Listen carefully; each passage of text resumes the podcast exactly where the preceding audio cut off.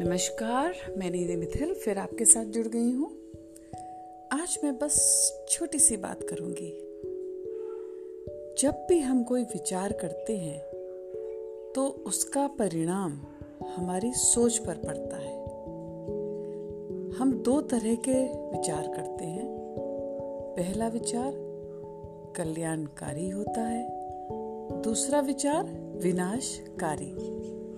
तो आप खुद का कल्याण करना चाहते हैं कि खुद का विनाश? ये आप तय कीजिए।